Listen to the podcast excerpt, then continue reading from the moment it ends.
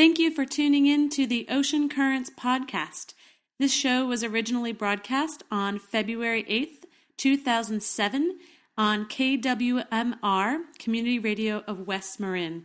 All elephant seal sounds heard in this podcast are copyrighted to the artist Jay Salter. Welcome to Ocean Currents. My name is Jennifer Stock, and I bring this show to KWMR once a month where we dive into the big blue and bring the ocean to your community radio.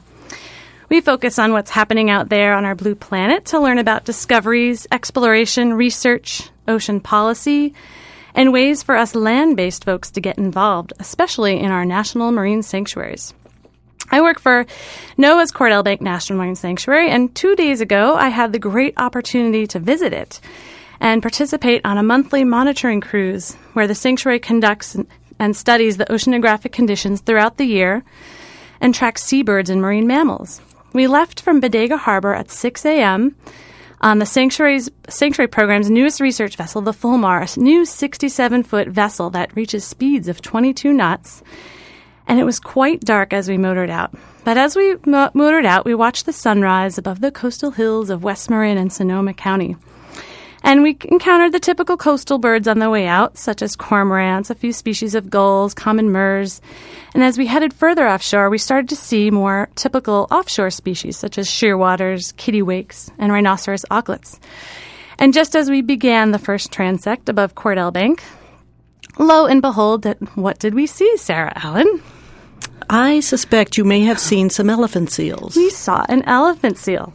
Which brings me back to, to Point Reyes and the topic for today, and my guest today, Dr. Sarah Allen, a marine ecologist and science advisor for the Point Reyes National Seashore. Sarah has been studying pinnipeds for some years now and runs the elephant seal and harbor seal monitoring programs here in Point Reyes. Elephant seals are in full force out at the headlands right now. So, welcome, Sarah. Thank you, Jenny, for asking me. Excellent. So, we are in the peak of elephant seal season right now. Can you give us a little snapshot of what's going on out there? It is the absolute peak. We just did a survey this week and we had the highest numbers of the season. About 1200 that was a direct count and it's it's all the animals that we count on shore there're actually more for the population for the season but that's a direct count and of that there were about 650 females. So that gives you an idea of how large the population is, and it's spread all around Point Reyes Headlands. There are three main colonies, and then there are several smaller county uh, colonies. So I want to take a quick break here to actually let listeners hear what it might sound like out at the headlands right now. So hold on real tight.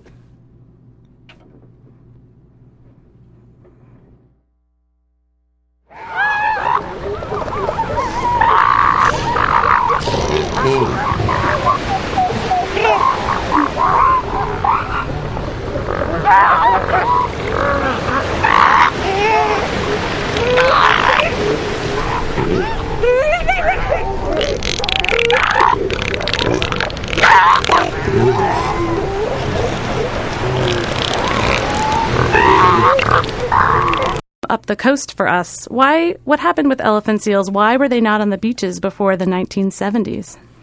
Well, they were here historically. The whalers who used to hunt for whales also hunted seals for their blubber, and they used that blubber for cooking and heating oil. But by the mid 1800s and late 1800s, they were hunted out and they were no longer at Point Reyes, and the colony was shrunk down to, or the population was shrunk down to a colony on Guadalupe Island, which is off of Baja.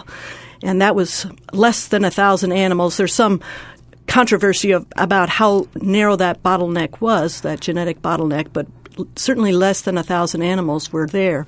And from that narrow, small population, and with simple protection provided first by the Mexican government and then by the U.S. government, the current population expanded from. And it grew at rates of from 8 to 30 percent per year as colonies exploded and ex- and they expanded and created new colonies along the coast, extending for, first from Baja, then to the Channel Islands in Southern California. San Miguel Island is the largest colony in the United States. It has probably 35 to 50,000 elephant seals. And then there is a very large colony along Big Sur. This one, interestingly enough, was established within three years. The first year there were just a couple pups born, and then by the third year there were 900 pups born. So that gives you an idea of how rapidly some of these colonies form. Point Reyes was established in around 82 the Farallones in 72, I believe. And Point Reyes has not grown at that fast a rate, but it certainly has grown at about 6 to 8% per year, mostly by animals that have migrated from nearby colonies, especially Ano Nuevo and the Farallon Islands. So originally, these animals were hunted for their blubber, their oil, correct? That's correct. One bull elephant seal could yield about 20 to 25 gallons of cooking or, or heating oil. Heating oil. That was the uh, one of the earlier non-renewable resources that we use. Hmm, that's nice. And so now they've called, they've come back. And how do you think they recolonized? Are they just swimming around and looking for the parts of the coast that look like the type of habitat that they want to to colonize and and breed at? Well, if you look at Point Reyes headlands, it's a big point sticking out in the ocean, so any animal that's migrating north is going to bump into it. So that's not surprising that they would discover Point Reyes, and indeed many of the colonies are on locations like that, the Farallon Islands. Um, all of the islands that are established. Point Reyes is the northernmost breeding colony. There, there are a couple others north of here, but they're not very large and not very successful. And Point Reyes also was used initially by animals, young animals, immatures. And what you find is immature animals might come back to a site year after year to molt their fur, and then eventually they might establish that as a breeding colony. Often you'll see males in an area first, and then females will arrive later. So, actually, let's go through a year of an elephant seal because they are here a couple times throughout the year, and there's different animals coming out at different times. So let's start with this past November, December when they start coming to the shores of Point Reyes. Who's coming out um, first? In November is the beginning of the breeding season, and you're right, there are different ages and sexes throughout the year. In fact, in a well established colony, you'll have elephant seals year round. So, starting in November, males, adult males, will will arrive at these colonies. And because they have this dominance hierarchical breeding system, the males are play fighting uh, or actual, indeed fighting amongst themselves to establish dominance because the dominant males are the ones that are going to breed with the females.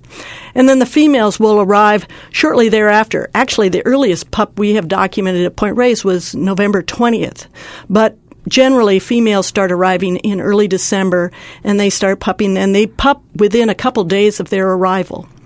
And so the peak, as I said, was just last week. That's when we get the maximum number of females that we count on shore. So then, after you reach that peak, you're starting to see less and less animals. And by March, all of the adults are gone. And all that's left on the beach are these big fat weaners. And the weaners are actually weaned at age 30 days. We call them weaners uh, because they're weaned pups, but they're just big fat. They're living on their fat. When they're born, they weigh 60 pounds. When they're weaned, they weigh up to 300 pounds.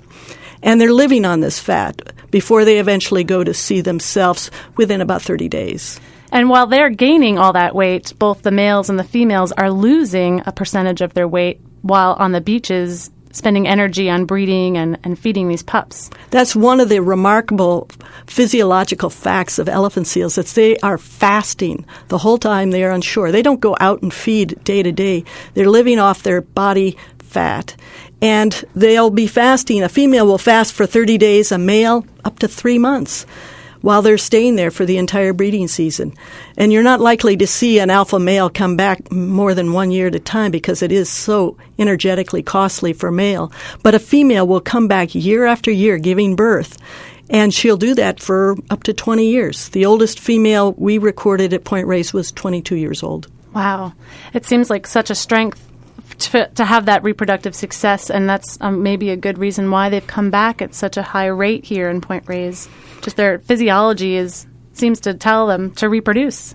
Well, they, they're a remarkable animal all the way around. They they can fast for long periods. They're at sea for 80 to 90 percent of their life.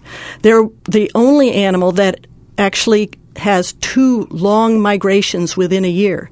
They migrate up to Alaska or west towards towards Hawaii, Japan, covering 12 to 14,000 miles in a single year. So after they go back to sea, they, that's where they're do, that's what they're doing is they're migrating to the feeding grounds, and predominantly males, but not exclusively, go up towards Alaska and the Kenai Peninsula, and they're feeding along that continental margin. And the females are, tend to go west in this north North Pacific Transition Zone, which is a, a big current area that's between two large water masses, and that area seems to concentrate prey. So they're feeding all along that that water mass. It's very amazing that we know this information because of new gadgetry that's been attached to seals. Prior to ten years ago, we had not a clue what, where wow. or what they were doing at sea. Just ten years ago, we started to learn where they're feeding. That's amazing. And all of this microtechnology is is indeed getting smaller and smaller, so that it's put on albatross albatross and hummingbirds. Hummingbirds, that's amazing. So, not only are we finding out where they're going after they've been breeding and they're feeding, um, I understand there's probably some technology that might be telling us how deep they're going, how their depths that they dive to. What's what are some of the average depths that elephant seals will spend time at? The average depths, depths are about a thousand feet, but they can dive to greater than a mile. One of the devices attached to an animal actually imploded because uh, the water pressure because the animal dove so deep. But in general, they, they dive around a thousand feet. They stay underwater on average about half an hour, 45 minutes, but the longest time is about an hour and a half. That's pretty amazing to think about with the pressure because I think most of us, when we think of diving down to the bottom of a pool, we feel our ears pressure, the, the pressure on our ears. But how do they adapt to that pressure? Partly is that they're they're they're when we dive, the problem is the bends and nitrogen getting into our bloodstream, and they don't have that problem because they're storing their oxygen in their muscles and in other parts of their body. So they're not, they don't get the bends. Um, another feature that they have is around their ear. They have some um, special chambers for dealing with the pressures. Now, I'm not a physiologist, so I can't give you the specifics on, on this, but they are adapted for, for deep diving in, in blood volume storage and oxygen storage. So they pretty much expel all the air out of any um, canals or spaces in yes. their body, so yes. air doesn't compress. Yes, amazing. All right, so they're elephant seals that that takes you through the breeding season, and then after a few months, some of them come back. What do they do after free, uh, feeding out there? Actually, the juveniles the juveniles start arriving in March to molt their fur because each sex and age class molts at a different time. So the juveniles start coming on shore to molt in March into April May. The females return in May to molt, and then the males return to molt in June and July. And the molt's a big deal uh, for elephant seals. It's called a radical molt, and they actually molt their fur in big sheets. So they're not like other fur. mammals that will shed continuously. This is an animal that does it all at once. It does it all at once. They stay on shore for about three weeks, and you'll you'll see big chunks of skin on the hull outside where this occurs. This is in great contrast to fur seals. And remember, fur seals depend on their fur for insulation at sea, and they'll lose individual hairs while they're at sea. They could be at sea for up to two years at a time. Elephant seals have to come on shore to molt, and there have been studies that show that the hair follicle actually grows faster when it's in sunlight and heat. So, is that why because of the hair follicle growing, they will come ashore to do this catastrophic yes, molt. yes. See. Energetically, it's very costly, and again, oh. they're also also fasting during that time. Okay, but they can drop their metabolic rate when they're on shore by just doing sleep apnea, by holding their breath. Their blood pressure drops, their heart rate drops, and they can save up to forty percent of their metabolic um, water or their metabolic reduce their metabolic rate by about forty eight percent when they're on shore. Wow. I wish we could learn some of these lessons from elephant well, seals. you know, there are a lot of studies into their physiology because it's trying to understand our own human physiology. It's so extraordinary. By understanding extremes of physiology, you can have a window of understanding into the physiology of other mammals. And in fact, you see they're taking elephant seals into the lab and putting them in MRI chambers and analyses. Uh, they're doing dive uh, analyses to look at their brain and seeing what parts of the brain are functioning under these different behavior patterns. Mm-hmm. For those of you just tuning in or you've been listening, you're listening to Ocean Currents. And my guest today is Dr. Sarah Allen from Point Reyes National Seashore. And if you haven't guessed it yet, we're talking about the largest mammals that come ashore here in Point Reyes, elephant, northern elephant seals. So, um, when going back to the breeding time of year, when they're coming out here, there's some really interesting dynamics that happen. There isn't just a pair bond or anything like that going on. There are some dominant bulls that come on come onto shore and there's lots of fighting going on. Can you describe a little bit why why why is this why is this and do they mate with just one female or what's going on on, on the shores there? Well, mammals have all different sorts of mating systems, and elephant seals have a one called a, a hierarchical dominant mating system, where you have alpha males, and they're the most likely breeders with the females, and they're they fight for position next to the to where the females are. They're not fighting over territory, but they're fighting to be closer to the females. And you'll have an alpha male, and there may be some beta males around the the edges of the colony, and then the ones way down the hierarchical uh, chain will be on the periphery or maybe adjacent beaches. And what's interesting in elephant seals, that hierarchical dominance, dominant system is what has forced this strong evolutionary uh, adapta- adaptations of big nose, chest shield, which protects them from from uh, when they're fighting, large canines and large size. All of those things are secondary sexual characteristics, not the size. Well, the size too. They're all geared towards uh, the largest male being the most successful in mating. And you see this with many males. Tule elk, I think, is, is the terrestrial equivalent. And so those males fight for position. But they don't spend a lot of time actually fighting. They spend a lot more time posturing, which I think is a window in all sorts of mammal societies. It's a big show. It's a big show, and and actually, the first thing they might do is just orient their body towards the rival that might be coming towards the females, and just by orienting themselves, that's enough of a threat to a, a younger male. If that doesn't work, then they'll raise themselves up, and then they show their chest shield and their size, and and that should be enough. But if that's not enough, then they'll trumpet, and that trumpet is like no other sound. You you picked up a bit of it on the tape. I think I might have some of it here. I'm going to play the sound and let me know if this is part of the that trumpeting sound.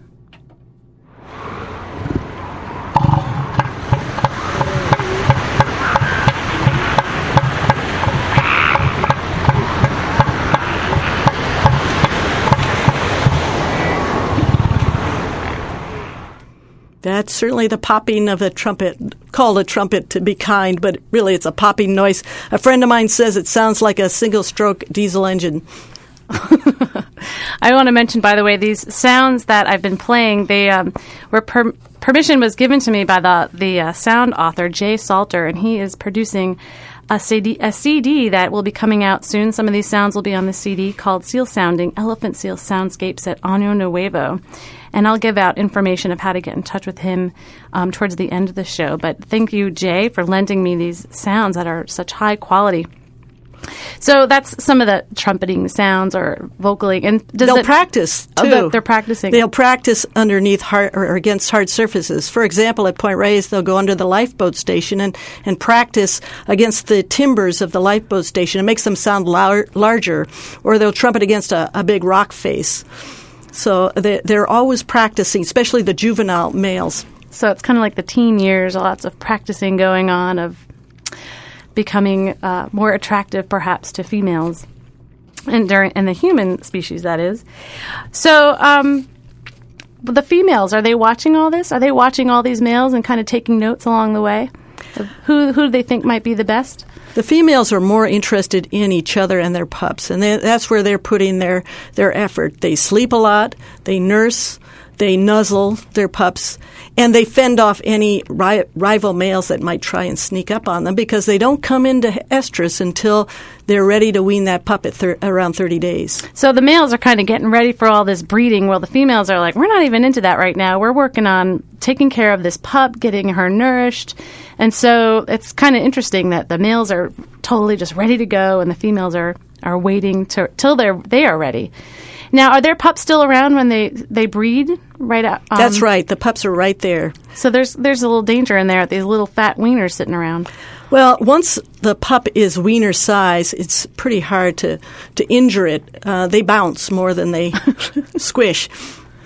Uh, so you don't see mortality when a, very often. It does happen on occasion. Its mortality is usually um, when a pup is very small because elephant seal pups cannot swim at birth. Harbor seal pups can, elephant seal pups cannot. And so washout by storms is a big problem, and that's why this year has been extraordinary because our weather's been so good. Mm-hmm. The pup, we've had up to date very high pup survival or they get crushed in very crowded colonies um, by males. But that that mortality by crushing is not a big issue for Point Reyes. It's more of an issue for a place like Ano Nuevo, which is really packed with uh, seals. I think there are probably eight or nine thousand elephant seals now at uh, Ano Nuevo. Wow, on the island. How about on the Farallon Islands? There's a colony out there. Is it pretty packed out there? Well, the Farallones is an interesting colony because it started in 72 and then it peaked out about 10 years ago. And what happened is habitat was degraded. One, they sand flipped their sand away. Um, and elephant seals like to breed on sandy beaches.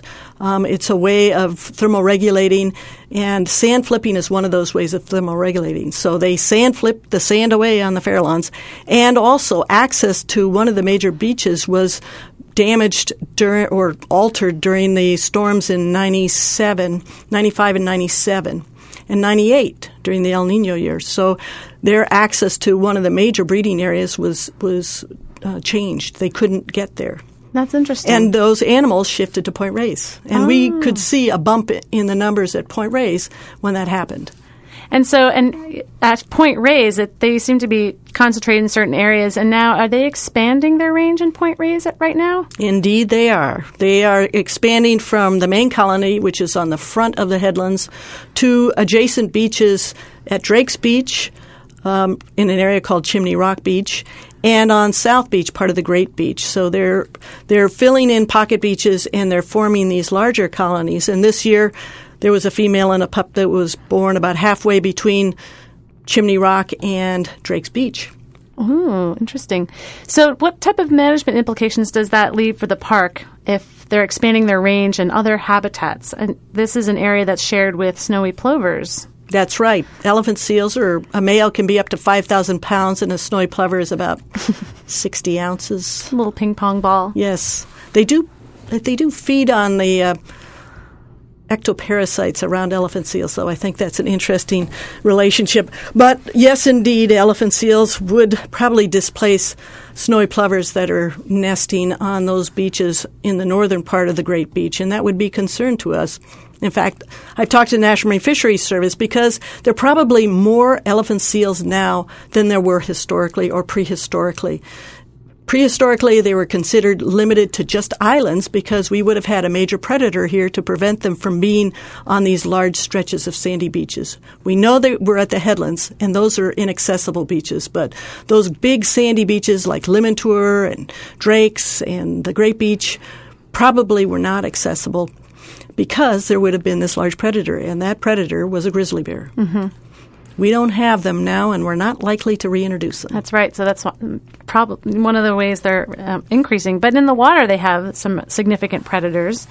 Um, but not enough to have an impact on the population growth, mm. though, because of the growth rates that we're seeing. But indeed, white sharks are a major predator, and they they are able to prey primarily at these access points where seals come in to breed at these colonies, and these colonies are limited to only a few in the world.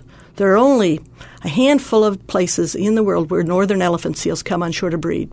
So a white shark doesn't have to be a rocket scientist to figure out where those places are. They're not going to find elephant seals in the wide open ocean, but they can see them where they're constrict, constrained to where they haul out on these these colonies. So would it be would there potentially be white sharks hovering around the breeding colonies this time of year? Most of them are on the beaches, but some of them are coming into the surf. Would they be around this time of year? Is yes, it more during the molt? be. And in fact, on the Farallones, this is when the highest mortality of seals occurs in shark attacks is, is during the winter months. Fall, when there's a high, uh, molt, uh, excuse me, juvenile haulout, and high um, when the elephant seals are weaned. Wow. But an adult seal, we've seen adult male seals, which, which can be up to 16, 18 feet long with large shark bites out of them. Yeah, one time on, I was on the Farallones um, helping out some sanctuary research, and we were coming off the island on the crane. You know, you're just holding on. There's nothing holding you on. You're just holding on, and we're standing over the water. And right below me was a large male elephant seal carcass without a head. That was pretty reassuring. Just thinking, I'm hovering above this water here, hoping that that crane would hold out. There was an elephant seal skull or head found in a white shark that washed in at Limantour Beach about 10 years ago. Oh my gosh, they're out there. It's a good way to disable your, your prey is by biting its head off. And in fact, uh, there was a study looked um, looking at where the uh, uh, seals are attacked, and uh, elephant seals and harbor seals have their heads bit off or their rear flippers bit off or the rear area because those are the ways that they well the rear flippers for propelling themselves through the water. So actually, uh, do their do their rear flippers help them much as far as swimming goes? I thought they'd mainly use their fore flippers for swimming. That would be sea lions. Oh, sea lions. Elephant seals and harbor seals primarily propel themselves through the water with their rear flippers in a kind of sculling motion of back and forth. And their front flippers, which are short and stubby, are used for uh, kind of steering a little here or there, but not not for. Pr- that's not their primary means of propulsion. They it's a pelvic s- thrusting back and forth. Okay. Well, we're um, coming up to about halfway through the show. Let's listen to some more sounds before we take a break.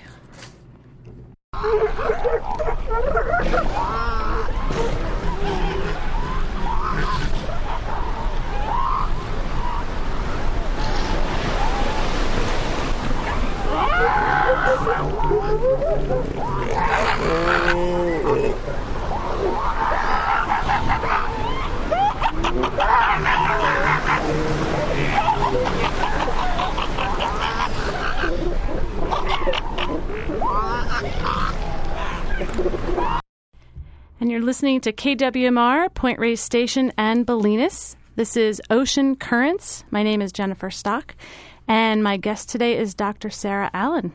And I wanted to let you know the sounds you've been listening to um, were generously um, allowed to be played today by Jay Salter, a sound recordist who records sounds and nature for visitor centers and natural history museums.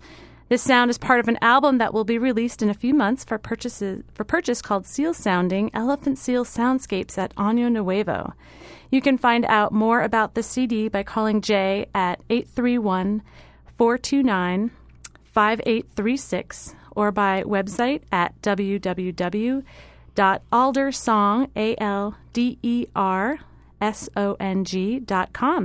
So thank you, Jay, for sharing these sounds. And we're going to listen to a few more, and Sarah's going to tell us what we're listening to.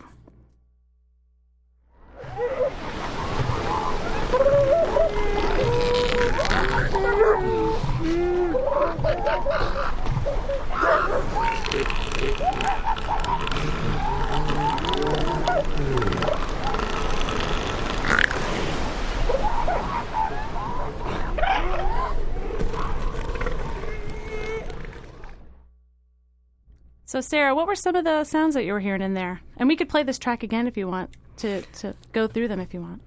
Well, that high pitched noise is the pups, and it sounds like a a monkey or a chimpanzee kind of squealing. That's the pups, and the warbling noise is a female vocalizing back to the pup.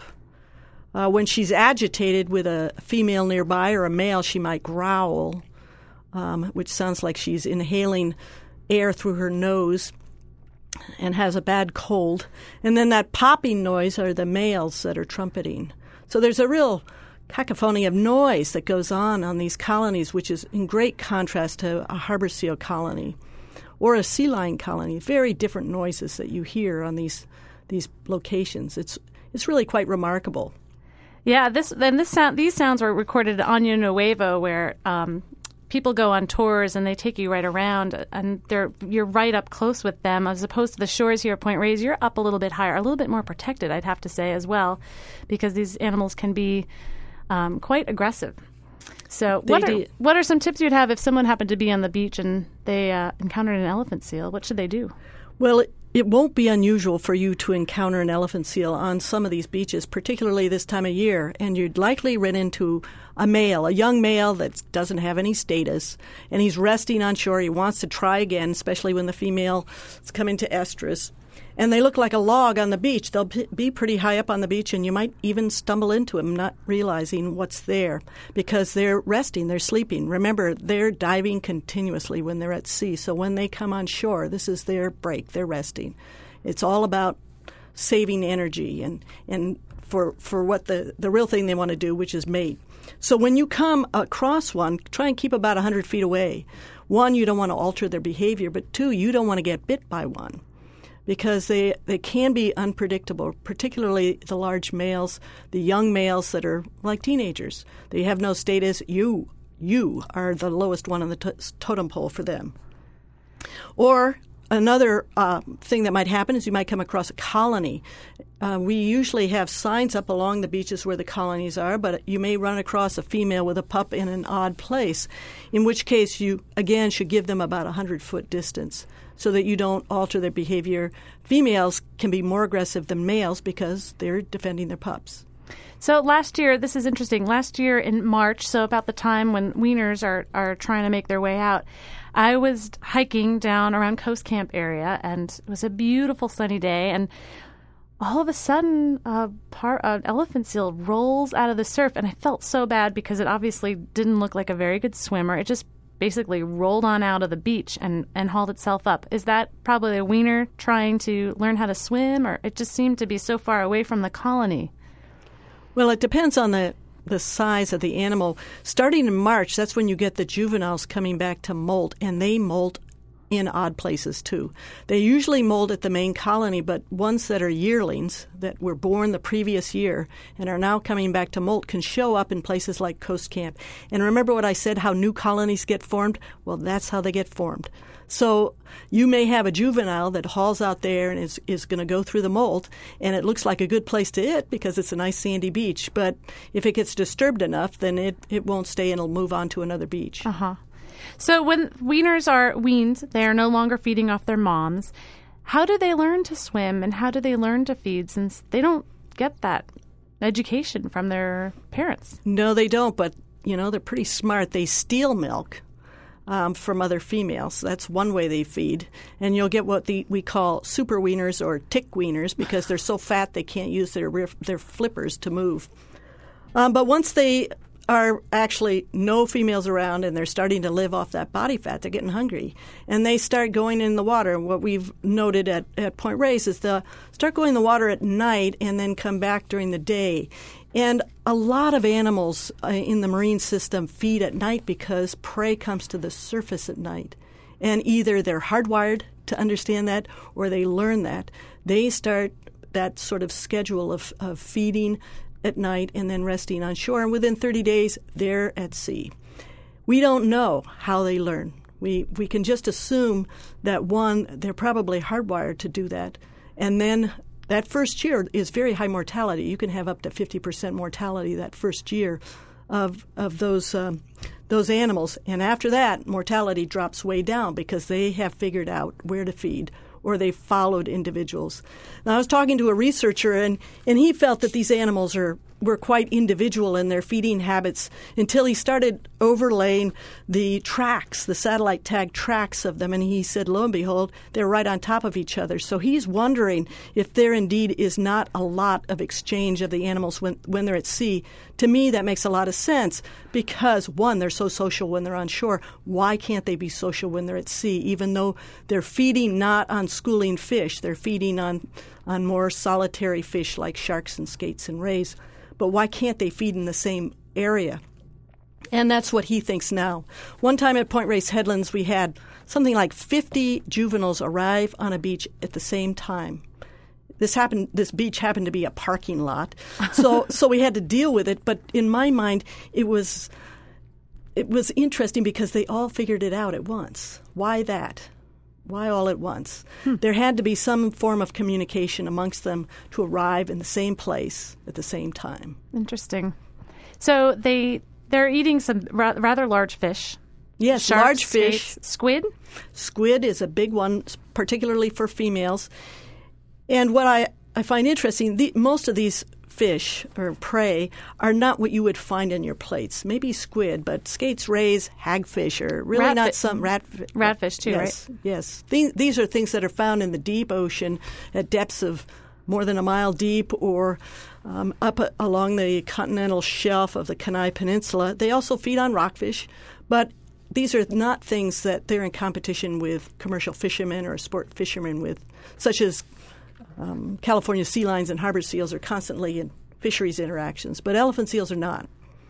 And they're feeding on these animals. Um, there was a study done looking at their dive patterns, again with these these gadgets that they can look at the dive patterns, and they identified four or five different dive patterns. One is the animals go straight to the bottom and stay on the bottom, and so they're probably uh, digging around where rocks, where rockfish are, and I think that big nose is used for a lot more than just trumpeting.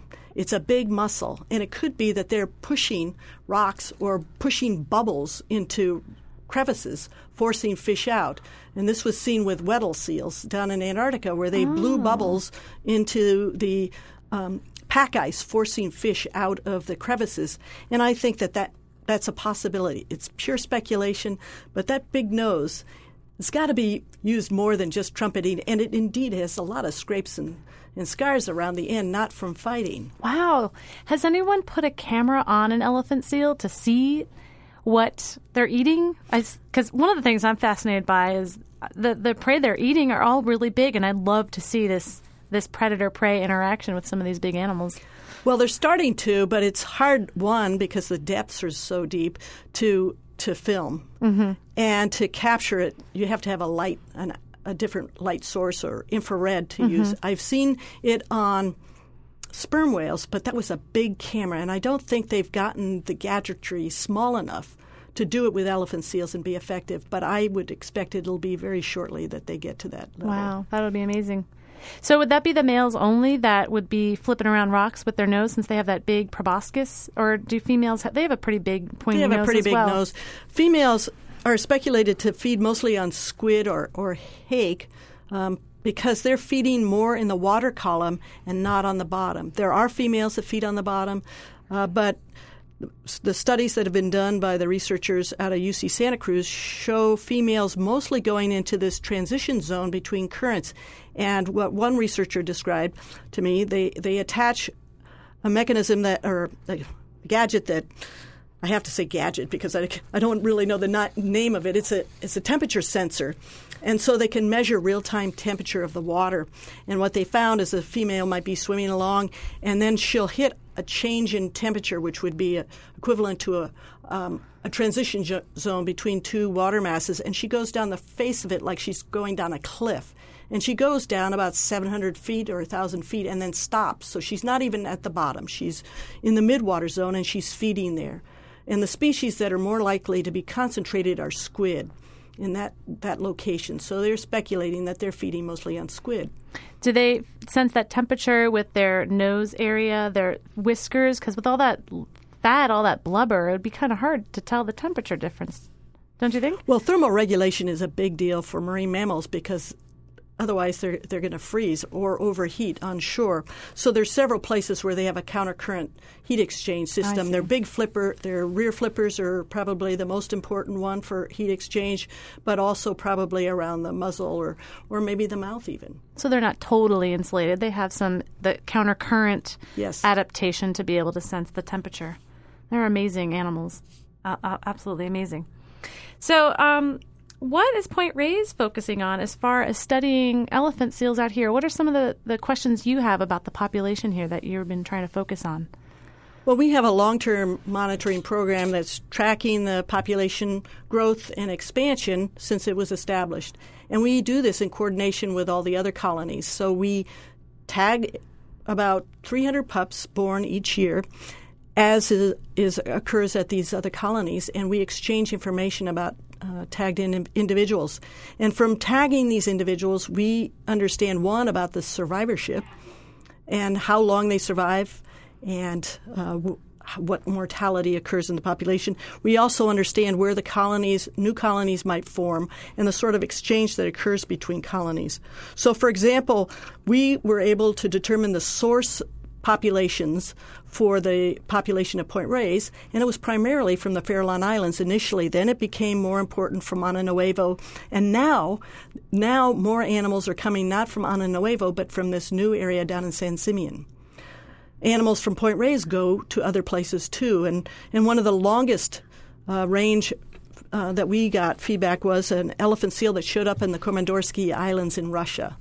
And that was a researcher, a Russian researcher, that told us about this animal that had that had been tagged at Point Reyes as, as a pup and had showed up on the Komandorsky Islands for three years in a row. Wow! So, are you doing some tagging? Um, yes. What type of tags? These are plastic tags. These are not tags that transmit. No, these are right? these are little plastic tags. They're about the size of my thumb, and we put them in the webbing between the digits of the rear flipper. And these tags are called cattle ear tags because they're used for for bovines uh, in their ears. But we've applied them. Uh, to elephant seals and harbor seals. They're not a permanent tag, but they have a pretty good life uh, span. And then we also put a little dye mark on the animals so that we can track them through a breeding season. And we do this so we can track alpha males and beta males within a colony. And again, we've been able to see movement between colonies within the breeding season. So males at Point Reyes might go down to San Simeon and hang out there for a couple days and then come back to Point Reyes within the breeding season. And they can travel very rapidly between locations. From these satellite tag studies, uh, researchers from San Miguel Island tracked uh, males going from San Miguel to Alaska in two weeks, swimming continuously. So they could go down to San Simeon in a day and a half, between Point Reyes and the Farallones within three hours. So um, I take it these tags are color coded so that scientists can communicate about who's showing up on which beach. Yes. So Point Reyes is pink, and the the Farallones is also pink because early on researchers thought that the Farallones would be the, the center of the colony, and Point Reyes was just a, a little subpopulation to the Farallones, but it's actually been the reverse. Ano Nuevo is green, and down in the Channel Islands they have two different colors, yellow and red. And white is this San Simeon population area. And Big so, Sur San Simeon. Oh, okay. So are there scientists at each of these colonies that are basically trying to identify all the tags and, and there, is there some type of exchange that you can all communicate through to find out who's where? Well thank god for email yes. We can I, I, can't believe i actually said thank god for email but it's true. Uh, email is our way of exchanging information right now and i send out a weekly report to the other researchers talking about our numbers and then if i run across a really unusual tagged animal i'll say hey i just ran across this animal. Tell me about it. Then at the end of the season we try and send out out that information. Plus, we send it to the National Marine Fisheries Service because they're the agency responsible for protection of marine mammals under the Marine Mammal Protection Act. So we, I don't go out there without my permit. I have right. a permit from the National Marine Fisheries Service to study the seals. Mm-hmm. And with that, it authorizes me to tag them, to put these dye marks. The dye is interesting. It's Lady Clairol, blue black. Lady Clairol gives it to us free they don't like to publicize about it, but they are very generous in giving us this dye, and it lasts beautifully for till the animals molt in the summer. Hmm. It's hard to imagine they actually have a market for that type of dye outside of elephant seals, to tell you the truth. Oh, it's a stunning color. Oh, lovely. So, actually, is there an elephant seal that has come up to Jenner recently? Oh, we call him R1, R for Russian River, and 1 because he's the only one. And this male's been coming back there for about four years now. He came as a an immature, and now I think he's probably almost a bull. And bulls are about eight or nine years old. So he's an interesting male. He was attacking harbor seals, which occur at the Russian River mouth. He attacked a kayaker, Ooh. and or a kayak, a kayaker on a kayak. And now that he's matured, though, in a bull, he doesn't he doesn't chase the harbor seals so much. He just lies around. So he's all alone. It's interesting. You'll see individual. It's not just males, but it seems to be males that show up on these odd beaches, and it's perhaps that they get imprinted on a beach which has got harbor seals on it. So he's a little confused about the species that he belongs with. Normally, we'd expect him to be at, Point Reyes or the Farallones, but he he's hauling out at the right time, which is during the breeding season and during the molt, but he's not hauling out at the right place. This is also a possibility of a, a, a colony site. Interesting. To, to be interesting to have- monitor that. There have been other individuals there, but he's the most consistent. I went and, and put a flipper tag in him so we know it's the same individual year after year, and he comes in molts, so molt after molt. But he is uh, the only one. Oh, well, it'll be interesting to see where that goes in the next few years. What I think's interesting is he is not aggressive towards the harbor seals anymore. He was when he was a younger teenager. Hey, man, accept me. I want to be with you guys. Can kind of hear it. So, um, here at Point Reyes, there's some great opportunities for people to observe this amazing behavior. And right now sounds like the best time to do it. What would you recommend for visitors and locals to experience elephant seals right now? Well, there's several places where you can see them, and I think some of the best places is this Chimney Rock North District, uh, North Drake's Beach site. It's an overlook. You're probably about 100 feet away from the animals, and you're looking down on them so you can really see them well. There's a lot of fighting there. Last week we counted over 300 seals, and that included about 150 females. It's a in, so that's that's a great spot. If you want to see them even closer, you can go down to the lifeboat station, and on Sundays they have a show. You can get inside out of the cold weather, and if it's raining, that's even nicer. And they have a little sh- uh, slideshow on elephant seals. And you can hear them trumpeting under the lifeboat station, or they'll come up on the ramp. Now, these are the loser males, which we call, but you can see them very, very closely within 10, 15 feet uh, because you're in the parking lot looking down on them on the ramp, which is unusual. You can also, uh, on minus tides, hike from Drake's Beach and see them along the beach going towards uh, Point Reyes Headlands. That's another good place because, as I said, individual animals are show, show up on many of the beaches. But remember, to keep your distance. Uh, so that you don't disturb them. Remember that everything about them is, is saving their energy and for your protection. Of course. And if people are interested in um, volunteering for the park, the park has a wonderful docent program as well. You want to give a little bit of information about that? The docent program is really terrific. We started it about 10 years ago because there were so many people that were drawn to these elephant seals and when you see them you want to get close it's they're just fascinating there are few places in the world where you see this much life activity of a large wild animal. So we set up the docent program to educate the public, but also to serve as a kind of the barrier between the public and the elephant seals so that people didn't try to get too close. And we have a regular training program that starts in October or November. We have about 50 docents, and they work on the weekends and holidays to talk to you about elephant seals, answer your questions, and and also to protect the seals.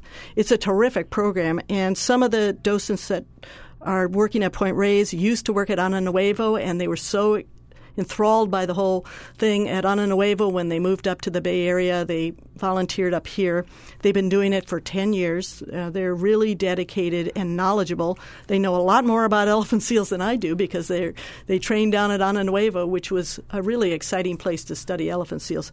Much of what we know about elephant seals occurred at, at either Ano Nuevo or San Miguel Island because of these really, really extraordinary colonies. So if people are interested, they can. Um, well, on the weekends, there's a bus, there's a shuttle service. So they would drive out to Drake's Beach parking lot, and then there's a shuttle that goes to Chimney Rock. That's correct. As well. Yes. So that's on the weekends, and then weekdays, it's you can drive to Chimney Rock and observe on your own But there won't be docents there on the weekdays? No, there won't be. Right. But one nice thing about Point Reyes, in contrast to Ano Nuevos, you can go anytime. You're not restricted Right. to going out there and spending as long as you want.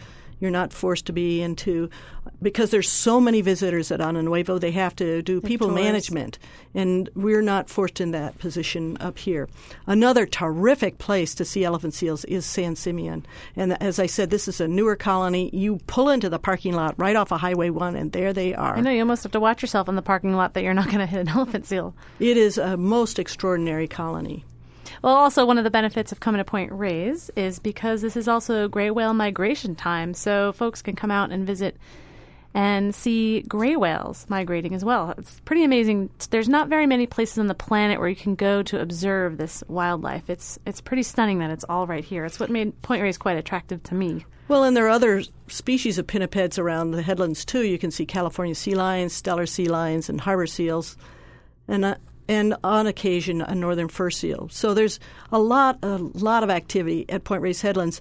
It's al- it is a peninsula. It's almost like an island. It's almost like the Farallones because you have seabirds nesting. You have a lot of this wildness of the ocean because you're sticking out in the ocean.